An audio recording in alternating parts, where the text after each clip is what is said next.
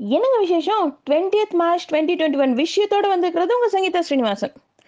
தமிழகத்துல நாளைக்கு மறுநாள் அதாவது மார்ச் இருபத்தி ரெண்டாம் தேதி முதல் மறு அறிவிப்பு வர்ற வரைக்கும் ஒன்பது பத்து பதினொன்றாம் வகுப்புகளுக்கு விடுமுறை வழங்கப்படுது. அதே டைம் இந்த வகுப்புகளுக்கு இணைய வழி வகுப்புகள் தொடர்ந்து நடத்தப்படும் சொல்லி சொல்லியிருக்காங்க.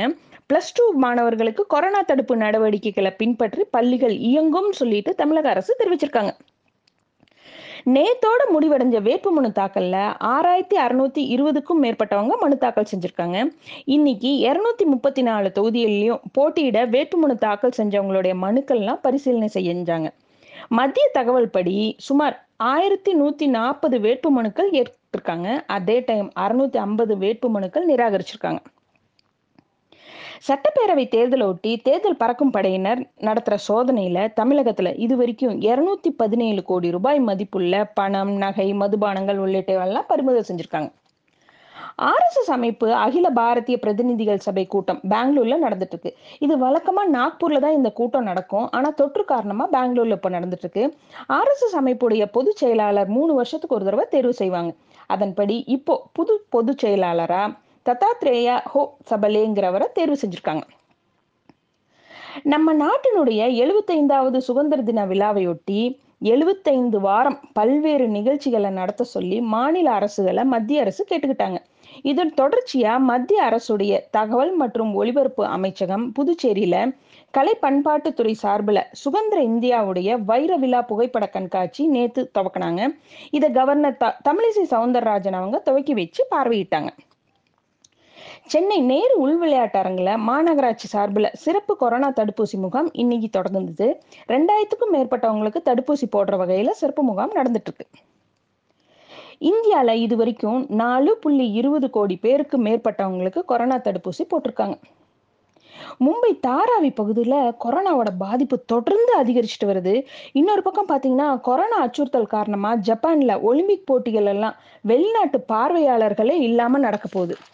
இதுக்கு நடுவில் பாகிஸ்தான் பிரதமர் இம்ரான் கான் அவங்களுக்கு கொரோனா தொற்று உறுதியாயிடுச்சு. இதனை அடுத்து அவர் தனிமையில் இருக்காரு இப்போ. மேலும் அவர் ஏற்கனவே சீனால தயாரிச்ச கொரோனா தடுப்பூசியை எடுத்துக்கொண்டவர்ங்கிறது குறிப்பிடத்தக்கது. ஏடிஎஃப் சொல்ற விமானத்துக்கு உபயோகப்படுத்தப்படும் எரிபொருளோட விலை தொடர்ந்து உயர்ந்துகிட்டே வருது. அதனால இதை கருத்துல கொண்டு விமான சேவையில குறைந்தபட்ச கட்டணம் அஞ்சு சதவீதம் உயர்த்தப்படும் சொல்லிட்டு மத்திய விமான போக்குவரத்துறை அமைச்சர் ஹர்தீப் சிங் பூரி தெரிவிச்சிருக்காரு.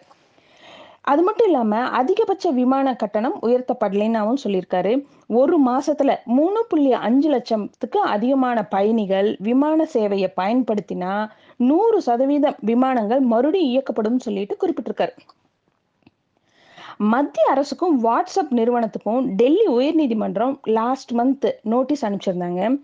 நேத்து மத்திய அரசு சார்பில் பதில் மனு தாக்கல் செஞ்சாங்க. அதுல வாட்ஸ்அப் நிறுவனத்துடைய புதிய தனியுரிமை கொள்கை அப்புறம் சேவை விதிமுறைகள் எல்லாம் வர மே பதினஞ்சாம் தேதி முதல் நடைமுறைப்படுத்துறத நீதிமன்றம் தடை விதிக்கணும்னு சொல்லிட்டு மத்திய அரசு குறிப்பிட்டிருந்தாங்க. இதனை அடுத்து வழக்கு விசாரணையை அடுத்த மாசம் இருபதாம் தேதிக்கு நீதிபதிகள் ஒத்தி வச்சிருக்காங்க. ராஜ்யசபால நேத்து கேள்வி நேர்த்தப்போ ரயில்வே உட்கட்டமைப்பு வசதிகள் தனியார் மயமாக்கப்படும்ங்கிற பேச்சுக்கே இடமில்லை. ஆனாலும் ரயில்வேக்கு வளர்ச்சி மேம்படுத்துறதுக்காக அதனுடைய சொத்துக்கள் எல்லாம் பணமாக்கப்படும் சொல்லிட்டு ராஜ்யசபாவுடைய ரயில்வே அமைச்சர் பியூஷ் கோயல் தெரிவிச்சிருக்காரு. ஜப்பான்ல இன்னைக்கு கடுமையான நிலநடுக்கம் ஏற்பட்டது. தலைநகர் டோக்கியோக்கு பக்கத்துல உருவான அந்த நிலநடுக்கம் ஹெக்டர் அளவு சிக்ஸ் பாயிண்ட் எயிட்னு சொல்லிட்டு பதிவேயிருக்கு இதனால ஜப்பான் கடலோர பகுதியிலெல்லாம் சுனாமி எச்சரிக்கை விடுத்திருக்காங்க. ஒரு இன்ட்ரெஸ்டிங்கான விஷயங்க இன்னைக்கு சர்வதேச மகிழ்ச்சி நாள். ஒவ்வொரு வருஷமும் உலகில் மகிழ்ச்சியான நாடுகளுடைய பட்டியல் இன்னைக்கு வெளியிடப்படுவாங்க. அதன்படி ரெண்டாயிரத்தி இருபத்தொன்னாம் ஆண்டுக்கான பட்டியல் ஐநா நிலையான அபிவிருத்தி தீர்வு குழு வெளியிட்டிருக்காங்க. சுகாதாரம் கல்வி வேலைவாய்ப்பு நாட்டினுடைய வளர்ச்சி உள்ளிட்ட இந்த மாதிரி பல விஷயங்களை வச்சு தான் இந்த சர்வே எடுக்கிறாங்க. இதுல சில வருஷங்களாவே பாத்தீங்கன்னா ஃபர்ஸ்ட் பிளேஸ்ல இருக்கிறது பின்லாந்து நாடு. இதுக்கடுத்து Denmark Swiss Iceland Netherlands Norway Sweden இப்படி வந்துட்டு இருக்கு இப்போ கணக்கெடுக்கப்பட்ட நூற்றி ஐம்பத்தாறு நாடுகளில் இந்தியா நூற்றி நாற்பத்தி நாலாவது இடத்துல இருக்கு. அது மட்டும் இல்லாமல் மதிப்பீடு செய்யப்பட்டதில் நூற்றி முப்பத்தொன்பதாவது இடத்துல இருக்கு. ஆனால் நம்ம விட பார்த்தீங்கன்னா சீனா எண்பத்தி நாலாவது இடம் வங்கதேசம் நூற்றி ஒன்றாவது இடம் பாகிஸ்தான் நூற்றி அஞ்சாவது இடத்துல முன்னேறி இருக்காங்க. மகிழ்ச்சியற்ற நாடா ஆப்கானிஸ்தான் நூத்தி நாற்பத்தொன்பதாவது இடத்துல இருக்கு. இது மாதிரி இன்னும் நிறைய விஷயத்தோட நாளைக்கு night sharply at nine o'clock உங்க மீட் பண்றேன். Good night